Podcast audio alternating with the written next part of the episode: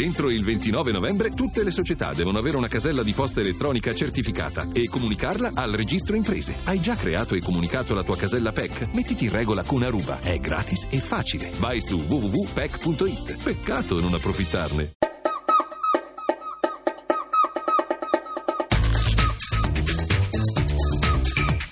Habitat, GR1 Ambiente. Settimanale a cura della redazione economica. Buon ascolto da Roberto Pippan. Malgrado la crisi, aumentano gli italiani, soprattutto tra i più giovani, che apprezzano l'agriturismo. Ci aiuta a riscoprire valori tradizionali e cultura. Sentiamo subito Enrico Puccini. Ambiente, prodotti biologici ed idee innovative sono le parole d'ordine che potrebbero rilanciare in futuro il turismo in chiave sostenibile. Basti pensare che in Italia sono oltre 20.000, secondo l'Osservatorio Nazionale dell'Agriturismo, le strutture registrate. Dati diffusi durante Agri and Tour, il Salone Nazionale dell'Agriturismo, settore che sviluppa un'attività considerevole dunque, i cui protagonisti mandano un messaggio chiaro. Occorre mantenere alta la qualità dell'offerta per soddisfare target ed esigenze sempre più precise. Vittoria Brancaccio, presidente di Agritourist, fa il punto della situazione sul comparto. Ma il settore ha sofferto un po' della crisi, nel senso che abbiamo un 20% di aziende molto dinamiche che sono addirittura cresciute, in genere sono quelle che sono più vicine al confine, al nord, pensiamo al Veneto, ma anche un po' alla Lombardia. Il resto del paese soffre oggettivamente sia dell'aumento dell'offerta agrituristica, sia della crisi proprio contingente. Carlo Cignozzi è un illuminato operatore del settore, la cui azienda è diventata celebre per aver avviato da anni un originale esperimento botanico. Nel suo podere si producono annualmente oltre 45.000 bottiglie di vino che provengono da vigne irrorate giorno e notte dalle sinfonie di Mozart. Quello che è importante importante è che tutte le strutture devono ricevere i turisti non solo per la storia del vino, ma anche per il territorio. Accogliere i turisti secondo le regole della bioarchitettura, offrendo prodotti biologici, il tutto con idee innovative, secondo Diego Banchetti, manager del comparto, grande esperto di turismo d'eccellenza. Il turismo più giovane è il turismo più sensibile a questo tipo di scelte, di più alle scelte legate all'ambiente che alla quantità di servizi servizio erogato.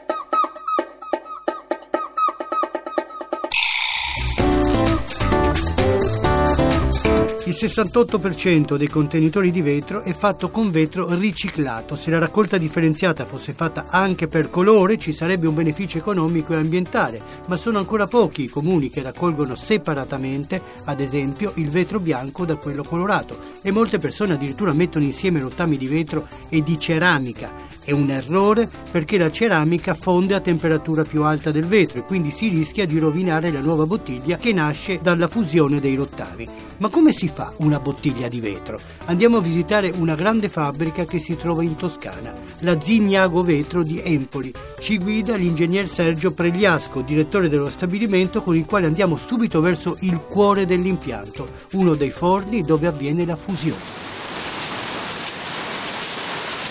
All'interno del forno raggiunge 1600 gradi, poi nelle varie fasi di trasferimento e di ricondizionamento il vetro da 1600 gradi passa a 1200-1250. Qui tutti, compresi i 225 dipendenti, abbiamo i tappi nelle orecchie perché il rumore è davvero assordante. Eh, Cosa lo determina? Tutte le macchine di formazione delle bottiglie, tutti i movimenti sono tutti movimenti pneumatici, per cui tutti gli sfiati che ci sono provano questo rumore.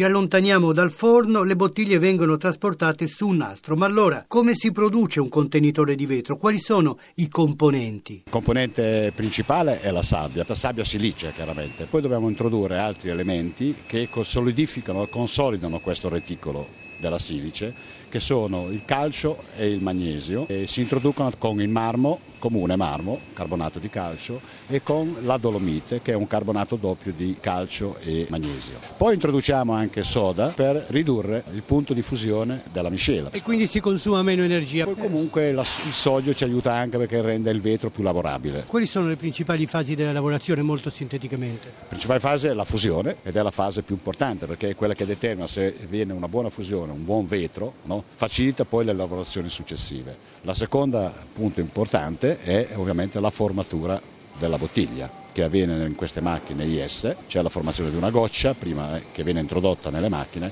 ed è molto importante la gestione determinante in termini di risultati e di qualità anche l'efficienza di queste macchine. Però, e da dove proviene la sabbia che voi usate? Nel vetro colorato, verde o verde scuro, utilizziamo sabbie nazionali, che è una sabbia ricavata dalla macinazione del quarzo, eh, dalle Alpi marittime in sostanza. Quando facciamo vetro bianco invece dobbiamo utilizzare sabbie a basso contenuto di ferro e quindi dobbiamo andare su sabbie diverse. Noi utilizziamo la sabbia egiziana e la sabbia sarda. Questo è uno stabilimento enorme, cosa sta facendo per ridurre al massimo l'impatto ambientale. Sono stati installati dei fil- degli elettrofiltri speciali che eh, captano tutte le polveri, li captano e li abbattono al di sotto dei 50 mg per metro cubo. La Zignago è stata una delle prime in Italia a introdurre questo tipo di... poi c'è anche la legge che comunque lo impone. Per il trattamento delle acque? delle acque sono, ormai l'utilizzo dell'acqua industriale è a circuito chiuso, ci sono vasche di decantazione, di depurazione, filtraggi e quant'altro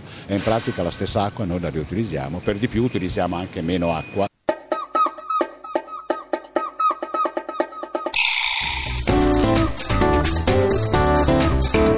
Rifiuti utili e rifiuti pericolosi come i grassi vegetali. Se ne occupa un consorzio, il CONOE, di cui è presidente Ernesto Besozzi. Tra i rifiuti più pericolosi però c'è anche l'amianto.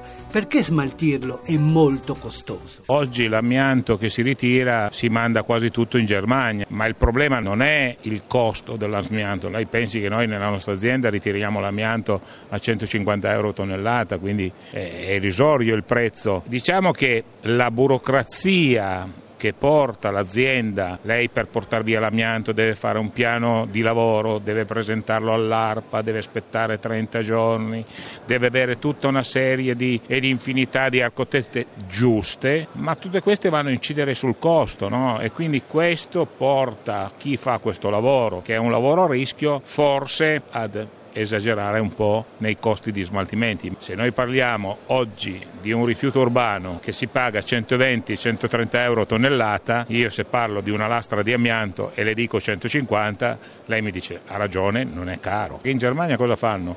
Le mettono dentro le discariche, le mettono un po' di sabbia sopra e va a finire così, poi finito lì tutto il discorso. E per quel che riguarda gli altri rifiuti pericolosi? Ma i rifiuti pericolosi, noi abbiamo dei rifiuti pericolosi nobili che sono l'olio che viene rigenerato, le batterie al piombo, le batterie dei telefonini, le nickel cadmio, cioè noi l'olio fritto, l'olio di frittura che è un grosso inquinante, inquinante cioè noi addirittura punteremo come Conoe anche a fare la raccolta nelle famiglie perché se io le dico il numero di immesso al consumo di olio vegetale è pari a 1 miliardo 444 milioni di litri all'anno, è spaventoso, se lei pensa metà di questo quantitativo lo mangiamo, il resto una parte finisce nel lavandino, noi oggi come Conoe Noe sul territorio nazionale raccogliamo qualcosa come 40 milioni di litri. In realtà la raccolta idonea dovrebbe essere 280 milioni di litri. La realtà è che la massaia lo mette nel lavandino.